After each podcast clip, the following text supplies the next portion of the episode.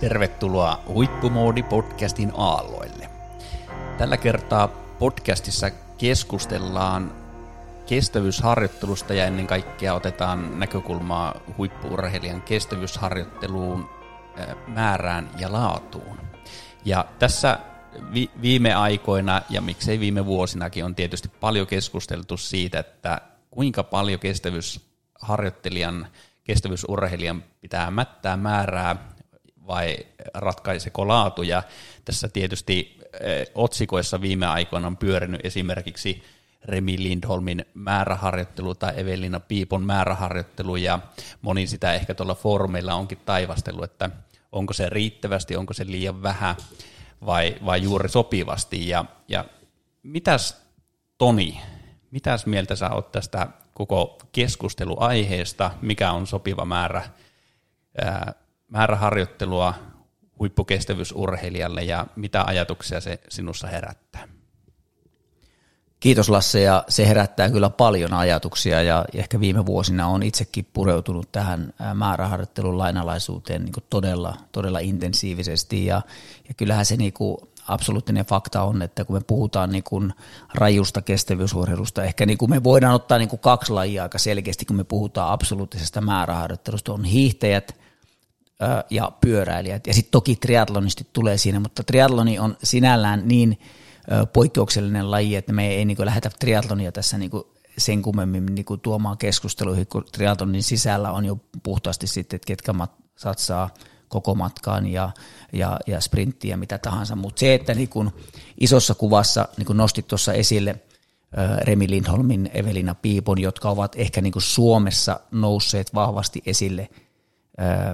määräharjoittelun kautta ja, ja heillä tietysti se, että heillä on sama valmentaja, joka, joka niin kuin on mahdollistanut sen, että urheilijat on saanut harjoitella niin kuin todella äärirajoilla ja, ja tietyllä tavalla heidän filosofiaa vahvasti kuuluukin se, että siirretään rajoja, joka siis niin kuin maalaisjärkisesti ja,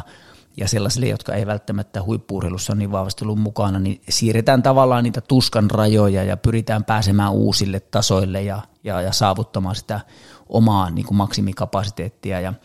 ää, yhtään en, en lähde nyt niin kuin puimaan yksityiskohtaisesti Evelina Piipon tai Remi Lindholmin harjoittelua sen takia, kun en niistä ihan niin kuin tarkasti tiedä, vaikka määrät tiedänkin,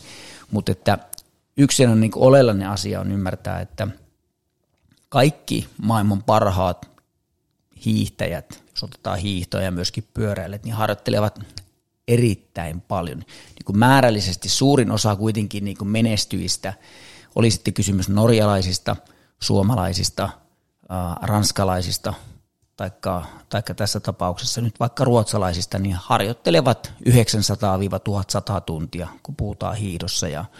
ja oikeastaan niin kun itse, itse havahduin tuolla, kun oltiin Denverissä ja sitten niin kun Riitta-Liisan kautta lähdettiin niin miettimään se, että mistä pystytään sitä lisäkapasiteettia saamaan aikaa ja lähdettiin niin radikaalisti vielä nostamaan harjoitusmäärää ja ja sitten Oberstdorfin vuonna 2021, kun Riitta-Liisa kuitenkin onnistui vielä ikäisekseen erinomaisen hyvin, niin harjoitteluja tuli selkeästi yli tuhat tuntia, 1050 tuntia. Ja, ja yksi sellainen niin oleellinen asia on ymmärtää, että mitä enemmän harjoitellaan, niin sitä tärkeämpää on myöskin harjoitella absoluuttisesti oikein. Ja tämä on yksi sellainen asia, mikä, mikä ei saa unohtua. Ja, ja se, että nyt sitten niin kuin, kun puhutaan absoluuttisesti huippuurheilijoista – niin harjoittelu ei sinällään, harjoittelun onnistumista mitataan tuloksilla. Ja tämä on yksi semmoinen niin tärkeä asia ymmärtää, että kun me puhutaan absoluuttisesta huippuurheilusta ja määräharjoittelusta, niin harjoittelun onnistumista arvioidaan tulosten perusteella, ei se, onko joku asia kivaa tai onko jotkut ominaisuudet kehittynyt. Me, me, me valmentajina joudutaan koko ajan miettimään, että mitä ominaisuuksia me halutaan kehittää, jotta urheilijasta tulee parempi. Ja, ja kun valmennusfilosofian kautta joku valmentaja tai urheilija päätyy siihen, että harjoitellaan todella paljon ja todella kovaa ja haetaan niitä omia rajoja, niin oleellista on kuitenkin koko ajan tiedostaa, että huippuurheilussa hiidossa arvokisat on helmikuussa tai maaliskuun alussa ja sun pitää olla urheilijana parhaimmillaan tammikuun lopusta maaliskuun puoleen väliin. Tuona ajanjaksona sä pyrit tekemään optimoituja tuloksia itsellesi ja se harjoittelu onnistuminen arvioidaan sillä, että ootko sä päässyt huippukuntoon vai et. Ja sitten on tietysti nuoria urheilijoita, joilla on, joilla on ehkä niin kuin tar- tärkeämpää se, että ne kehittävät tiettyjä ominaisuuksia, jotta ne joskus pystyy harjoittelemaan korkealla tasolla. Ja nyt voin nostaa tähän niin kuin yhtenä esimerkkinä Niko Anttola, joka, joka oli MM-hopeamitalisti. Ja, ja moni sitten, niin kuin me tiedetään, että hän on lahjakas urheilija, hänellä on erittäin hyvät kestävyysominaisuudet. Ja, ja, ja kun paljon puhutaan siitä, että nykyhiihto vaatii voima- ja nopeusominaisuuksia, niin hänellä nimenomaan nämä kestävyysominaisuudet on ne vahvimmat, ja hän on kaikilla kestävyysvalmentajana omassa ikäluokassaan ylivertainen Suomessa. Ja, ja tota, se mahdollistaa myöskin, että hän on pystynyt miesten sarjassa pärjäämään jo kansallisesti varsinkin erinomaisen hyvin ja sitten jopa maailmankapissa pääsemään 30 joukkoon. Mutta kun olen myöskin hänen kanssaan keskustellut, hänen valmentajansa, isävalmentajansa kanssa keskustellut harjoittelusta, niin kyllä se kestävyyden lainalaisuus sielläkin tulee vahvasti esiin, eli määrät jo nuorilla miehillä on niin merkittävän korkeat, hyvä niin, ja niitä pyritään tekemään myös optimoidusti oikein, on, on ehkä havahduttu ja avaudu, niin kuin avarettu omaa näkökantaa myöskin siitä, että miten noin maailman parhaat urheilijat sitä määräharjoittelua toteuttaa ja tekee. Ja tämä on niin yksi sellainen asia, että mikä on tietyllä tavalla itselleni lempilapsi siinä mielessä, että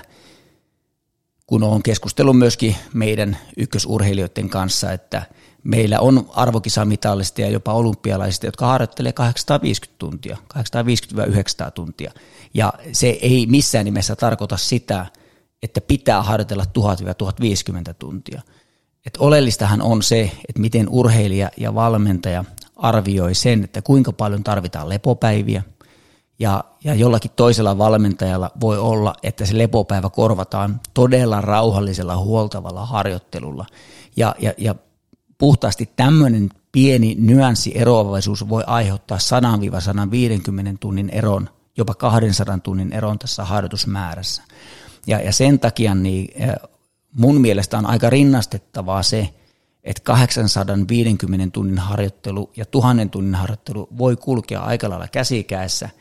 koska todennäköisesti kuitenkin se oleellisten harjoitusten määrä on kutakunkin sama, ja, ja sitten se, että niin kun, jos on kokeneesta urheilijasta kysymys, niin tietyllä tavalla nämä lepopäivät voi olla jossakin mielessä jopa tärkeimpiä, jotta saa niin henkisen, täydellisen levon myöskin sitä urheilun niin toisesta, toisesta niin ääripäästä eli henkisestä,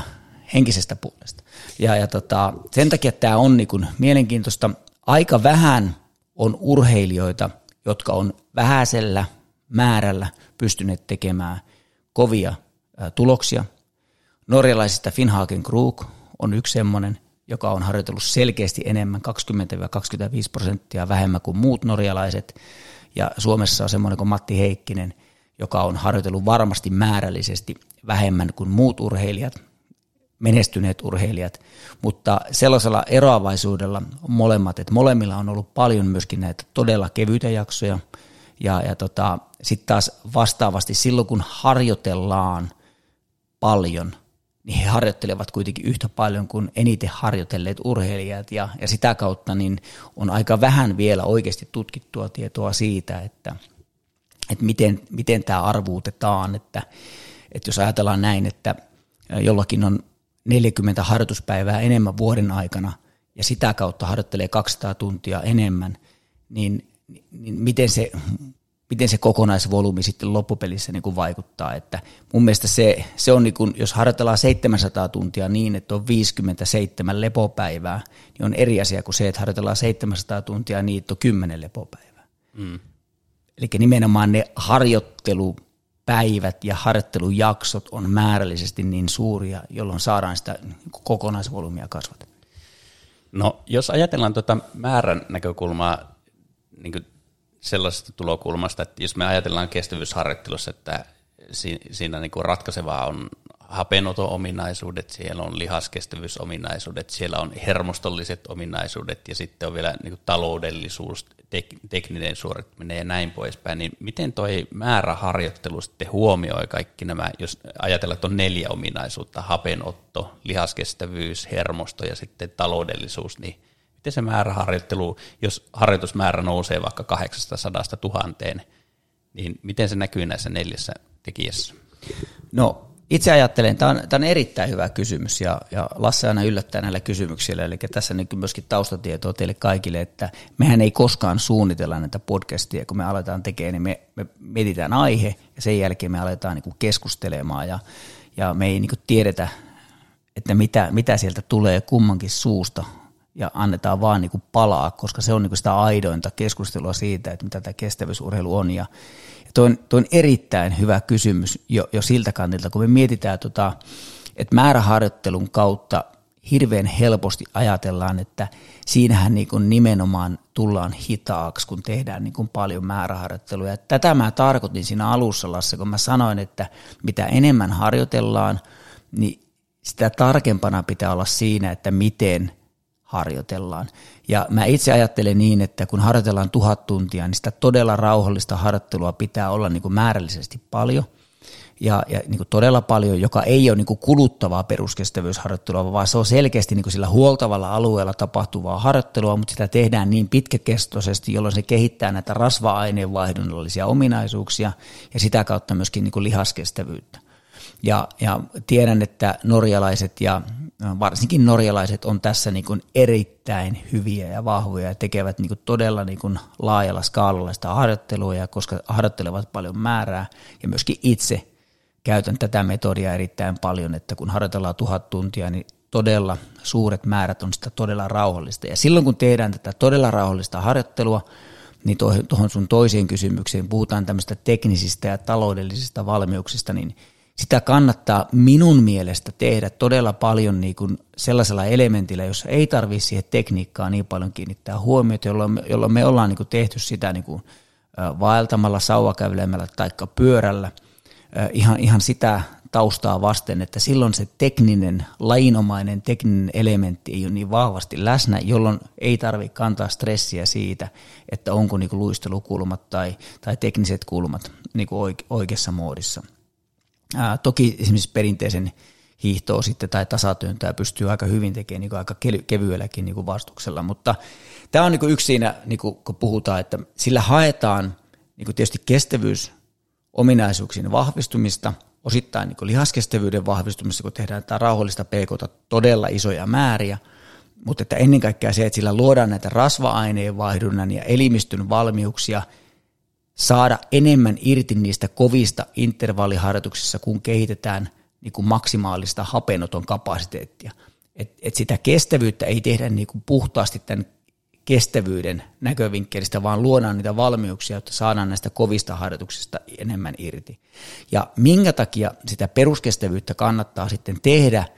kun harjoitellaan paljon todella rauhallisesti, ettei lihaksisto kuormitu niin paljon, ettei pystytä tekemään niitä maksimikestävyysharjoituksia taikka hermolihasjärjestelmää kuormittavia harjoituksia riittävän korkealla tasolla. Eli rautalangasta väännettynä, jos peruskestävyyttä tehdään vähän liian kovaa ja paljon, niin lihakset on huomattavasti väsyneemmässä tilassa tekemään tuottavaa, kovaa harjoittelua ja voi olla – hyvinkin niin, että käy tämmöinen ilmiö, että ei huomatakaan sitä, että tehdään kovia harjoituksia liian hitailla vauhdilla, koska ei jakseta. Luullaan, että ollaan tehty hyviä kehittäviä maksimikestävyysharjoituksia, hyviä kehittäviä vauhtikestävyysharjoituksia. Kilpailut on hyviä mittareita, niitä kesäaikana käydään joissakin kisoissa, ja jos ollaan liian kaukana siitä omasta niin kuin todellisesta oikeasta maksimikapasiteettitasosta, niin pitää vähän hälytyskellot soida siitä, että ollaanko liian kuormittavassa tilassa. Ja itse on ainakin havainnut muun muassa Riitta-Liisan kautta sen, että kun tehdään riittävän rauhassa sitä peruskestävyysharjoittelua, vaikka harjoitellaan paljon, niin pystytään suoriutumaan niin maksimiskestävyysalueella erittäin hyvillä tasolla. No sitten taas, sulla oli kysymyksenä se, että kun puhutaan niin teknisistä valmiuksista, niin sitten taas niin kuin vastakohtana tuohon ö, ajatteluun, että kun mennään rauhassa, niin voidaan mennä pyörällä tai voidaan mennä vaeltamalla tai näin poispäin, niin sitten kannattaa tehdä paljon lainomaista harjoittelua silloin, kun tehdään niitä vauhdikkaita harjoituksia. Tiedän esimerkiksi, että ampumahiihtäjät Suomessa, Norjassa pyrkivät tekemään suurimman osan kovista harjoituksista vapaan rullasuksilla ihan sen takia, että kehitetään lihaksiston myöskin lihaskestävyysominaisuuksia sillä vauhtikestävyysalueella oikeilla lihaskulmilla, jolloin oikean tyyppinen hermolihasjärjestelmä myöskin tekniikan suunnassa kehittyy. Ja, ja toki kaikki kestävyysurheilijat pitää tehdä juoksemalla myöskin näitä harjoituksia, koska opitaan käyttää lantio oikein ja se juoksutekniikka on huomattavasti niin kuin taloudellisempaa ja tehokkaampaa, kun mennään niitä vauhikkaita harjoituksia juoksemalla. Mutta nämä on niin kuin tämmöisiä niin kuin yksittäisiä nyansseja, joita on niin kuin tosi tärkeää ottaa huomioon, kun tehdään. Eli mun mielestä semmoinen ajattelu, että harjoitellaan tosi paljon ja sitten lähdetään tekemään vaikka paljon vapaan harjoituksia, kolmen neljän tunnin pitkiä vapaan harjoituksia, niin voi olla, että niin kuin kuormitetaan lihaksistoa. Niitäkin pitää välillä tehdä, ei kysymys ole siitä, mutta nyt on niin kuin se ison kuvan ymmärtäminen on se äärimmäisen tärkeää. Ja sitten kun me kehitetään voima-ominaisuuksia tai nopeusominaisuuksia, niin oleellista on niin kuin miettiä tarkasti, että minkälaisien päivien jälkeen sitä nopeutta voidaan niin kuin tehdä, jotta se nopeus tehdään riittävän korkealla tasolla, että voidaan kehittää niitä omia nopeusominaisuuksia. Ja tässä tullaan taas tähän samaan dilemmaan, että ollaanko peruskestävyyttä tehty kuormittava, liian kuormittavasti vai ollaanko sitä tehty niin kuin oikealla tavalla, jolloin tietyllä tavalla niin se hermoston nopeat solut ei ole niin kuormittunut liikaa, eikä lihas ole liian väsyneessä tilassa, että lihaksesta saadaan irti. No sitten kun tullaan niin voimaharjoituksiin ja, ja, ja nopeusharjoituksiin, niin oleellista on myöskin osata tehdä riittävän hyvä toiminnallinen alkuveryttely siihen, jotta saadaan herätettyä se lihaksisto tekemään sitä nopeusharjoittelua oikealla tavalla. Kun koko ajan harjoitellaan todella paljon, niin on vääjäämättäkin selvää, että eihän semmoisia niin lepopäiväjaksoja ole, johon se voi laittaa, vaan on niin arvioita se, että sen kuormittuneisuuden kautta. Ja tässä tullaan myöskin sitten semmoiseen niin elementtiin hiihtäjien osalta, että miten rytmitetään kuormittamista ylävartalon ja alavartalon suhteen, jotta saadaan optimoitua esimerkiksi ylävartalon nopeusharjoittelu nimenomaan näiden jalkapainotteisten päivien jälkeen, taikka toisinpäin. Ja, ja, ja sen takia niin kun, kun mä sanoin, palaan tuohon alkuun, kun mä sanoin, mitä enemmän harjoitellaan, sen enemmän pitäisi ymmärtää siitä, että millä tavalla sitä harjoittelua pitää toteuttaa ja rytmittää, jotta ei tule A ylikuormittumista tai ei käy niin, niin kuin monesti käy, että kesä, heinä, elokuu on äärimmäisen helppoa harjoitteluaikaa. Valosaa, voit tehdä paljon määrää, yleensä hyvällä fiiliksellä, jopa Suomessa kohtalaisen hyvissä keleissä. Ja, ja sitten kun tullaan syyskuuhun, lokakuuhun, marraskuuhun, muistan aina ne sanat, kun Heikkisen Matti sanoi, en sano kenelle urheilijalle ja aika monellekin urheilijalle, että muistakaa, että syyskuussa ne janat kohtaa. Että ne, jotka on nostanut oman kuntonsa aivan huippuunsa heinä-elokuussa, ja mä en nyt tarkoita kaikkien osalta, voi olla hyvässä kunnossa, jos ollaan tehty optimoidusti oikein, mutta liian kovalla peruskestävyysharjoittelulla päästään aika hyvään kuntoon. Kahdessa kolmessa kuukaudessa päästään hyvään kuntoon, mutta sitten tavallaan se kropan, kest, kropan kestävyys, koska ollaan vielä todella kaukana siitä tuloksen tekemisen aikataulusta, niin kuin mä tuossa aikaisemmin mainitsin, että okei, pitää jo hiihtää aika kovaa marras-joulukuussa, mutta ennen kaikkea pitää hiihtää huippuurilleen kovaa tammi, helmi ja maaliskuun alussa – ja, ja sen takia pitää niin kuin, todellakin ymmärtää, että miten niitä asioita toteuttaa. No siinä, siinä oli hyvin tota, perusteellinen vastaus, vastaus ja tota, tosi, tosi mahtavasti selitetty. Tota, kuntoilijan näkökulmaan tuli sellainen pointti ehkä, että kuntoilijalla on tavallaan niin helpompi tuota nopeuspäätä miettiä, koska harjoituspäiviä on yleensä viikossa vähemmän, jolloin niitä lepopäiviä voidaan ohjelmoida sinne viikkoon. Ja toisaalta se on sitten taas kompastuskivi siinä mielessä, että kun lepopäiviä on enemmän, niin sitä PK-harjoittelua sitten pystytään tietyllä tavalla vähän niin kuin vahingossa tekemään liian kovaa, koska palautuu lepopäivinä, jolloin se PK-harjoittelu sitten ei olekaan niin optimoitua. Eli, eli tota kuntoilijoiden näkökulmastakin niin on, on, se PK-harjoittelun merkitys on tosi tärkeä sen laadun näkökulmasta siinä mielessä, että pystyy myöskin ne hermostolliset voimaharjoitukset tekemään, tekemään kunnolla. Ja yksi ehkä semmoinen huomio, huomio, minkä on tehnyt tuossa vuosien varrella, niin on kuntoilijoiden voimaharjoittelun osalta se, että henkilö, henkilöt, jotka ei pysty säilyttämään voimatasoja harjoituskauden aikana, niin yleensä tekee sen PK-harjoittelun väärin, eli liian kovaa, koska silloin se lihaksisto, hermolihasjärjestelmä on niin väsynyt ja jumissa, että niistä voimaharjoituksista ei saada mitään oikeastaan irti ja se muuttuu kuluttavaksi. Eli vain optimoimalla sen PK-harjoittelun oikein, niin pystytään ylläpitämään, jopa nostamaan harjoituskauden aikana selkeästi voimatasoja. Ja se muodostaa aina hyvän lähtökohdan seuraavan kauden harjoitteluun. Joo, ja tämä on, on erittäin hyvä pointti nostaa esiin, kun puhutaan kuntoilijasta, aktiivikuntoilijasta, ja, ja mietitään sitä, että kun loppujen lopuksi se, että jos, jos aktiivikuntoilija harjoittelee neljä kertaa viikossa, niin, niin käytännössä se lähes kaikki harjoittelun lisääminen tapahtuu sen todella rauhallisen peruskestävyysharjoittelun kautta, koska siihen neljään päivään pyritään kuitenkin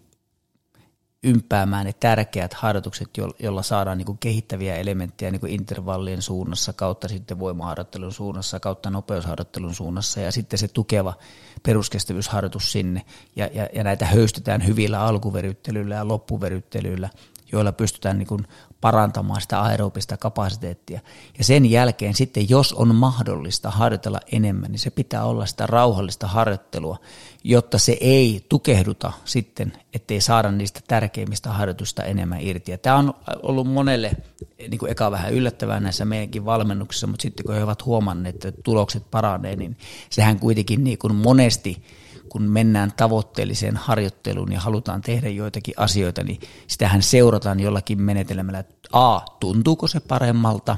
koska mielihyvän tuottaminen kestävyysurheilun kautta on meille kaikille kuitenkin niin kuin erittäin tärkeä asia, ja pystytäänkö me kehittymään niissä asioissa, missä me halutaan kehittyä.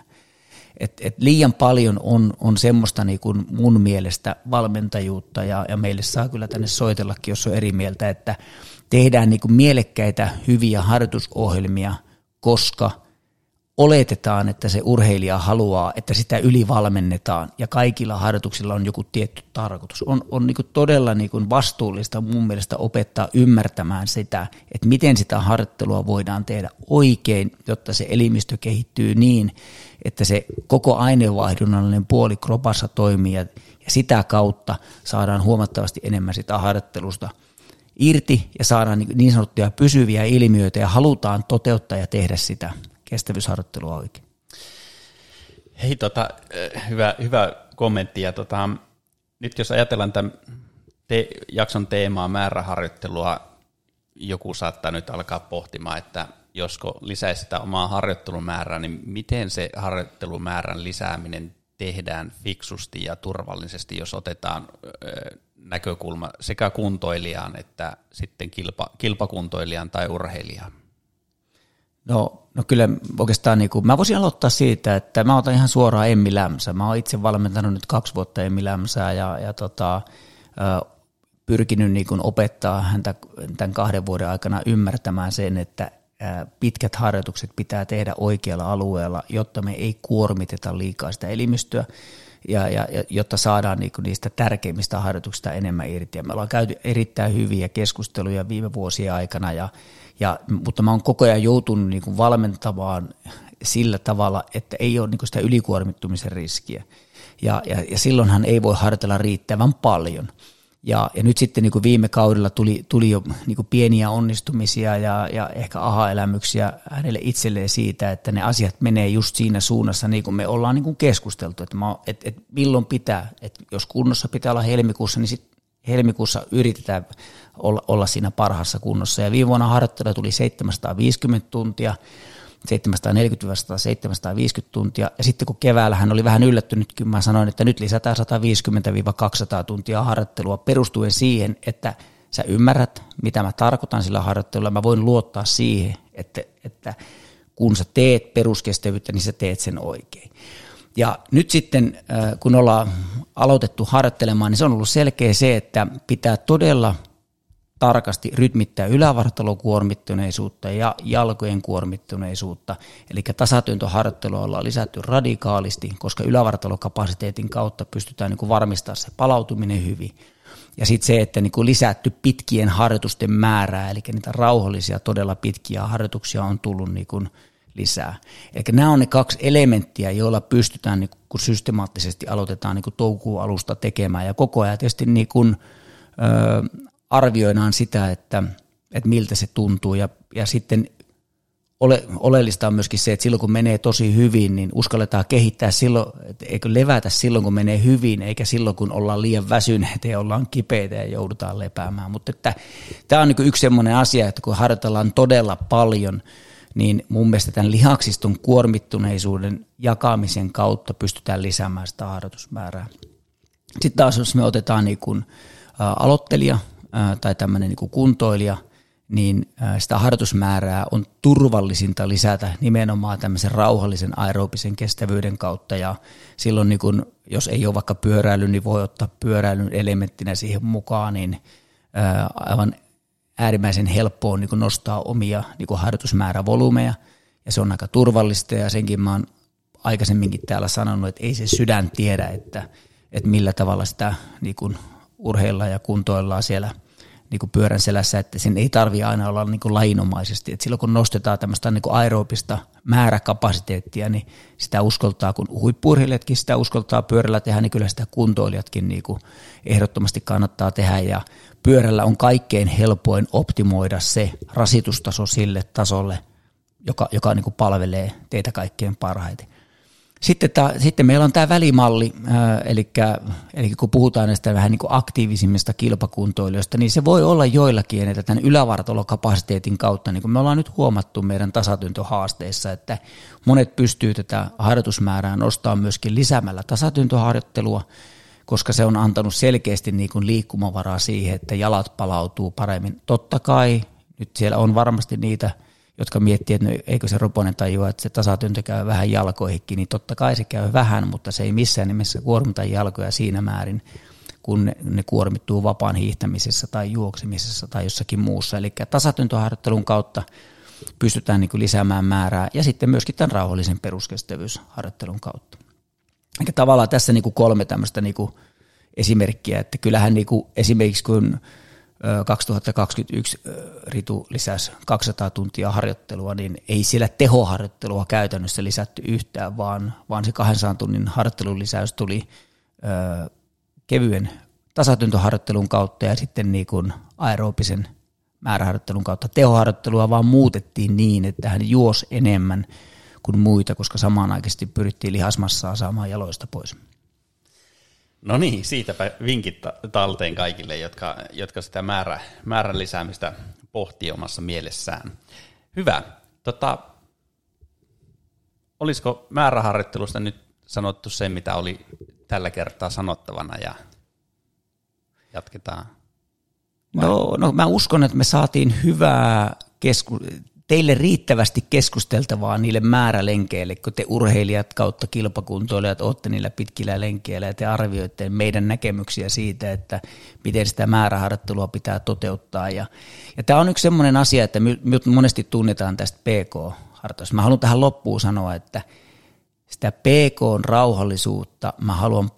painottaa sen takia, jotta voidaan harjoitella sikakovaa, niitä kovia harjoituksia. Ei sen takia, että se olisi se tae maailman huipulle, mutta se mahdollistaa, että pystytään niitä kovia harjoituksia tekemään oikealla tasolla, jotta voidaan nousta maailman huipulle. Mm, tähän on hyvä, hyvä päättää. Kiitos Tomi.